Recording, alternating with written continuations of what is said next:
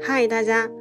没想到第五期在这里以这样番外的形式，很临时的几分钟跟大家见面了。实际上呢，我们已经做好了正式的第五期节目，话题来自于女生圆桌，是老朋友石乙和碳纤维，最终时长是四十五分钟，如题所示，内容呢挺精彩的。但是在这里，平台对于我们本期当中约十五分钟的内容判定为违规。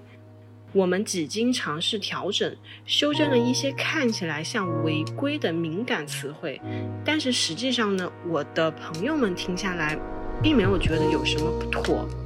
甚至当我们在表述时，也已经很努力的不那么突出的叙事，但是。要是讲体验、讲场景，势必无法规避掉细节。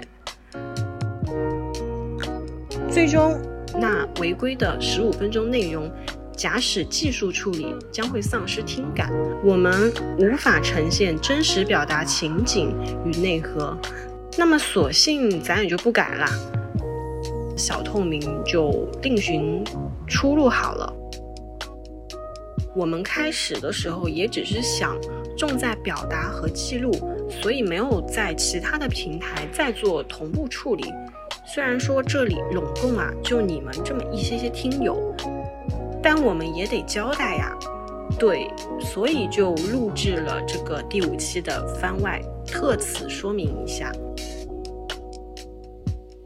那借此也多说几句哈。有朋友问我们恕我直言，为何总是谈这些个啊？这些个乍一看都是不大正经的话题，不是睡觉就是性。那就问你们爱不爱听吧。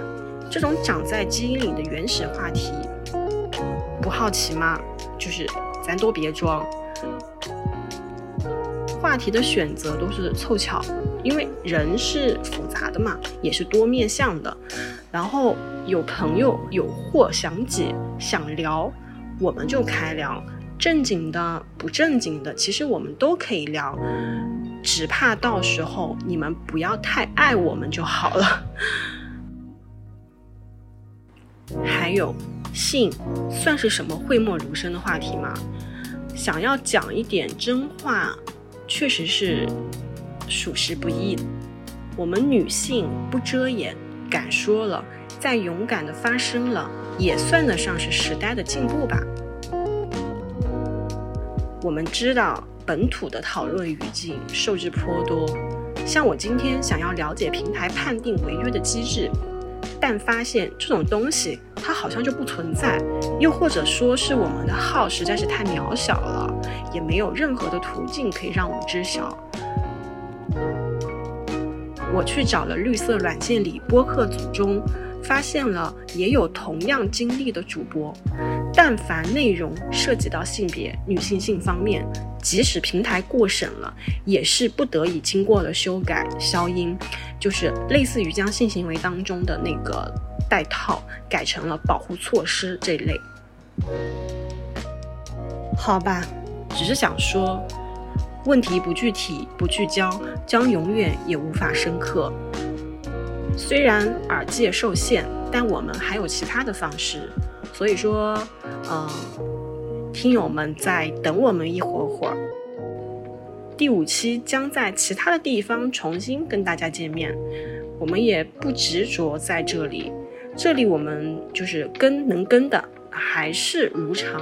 OK，那么。呃，番外短暂的结束，拜啦。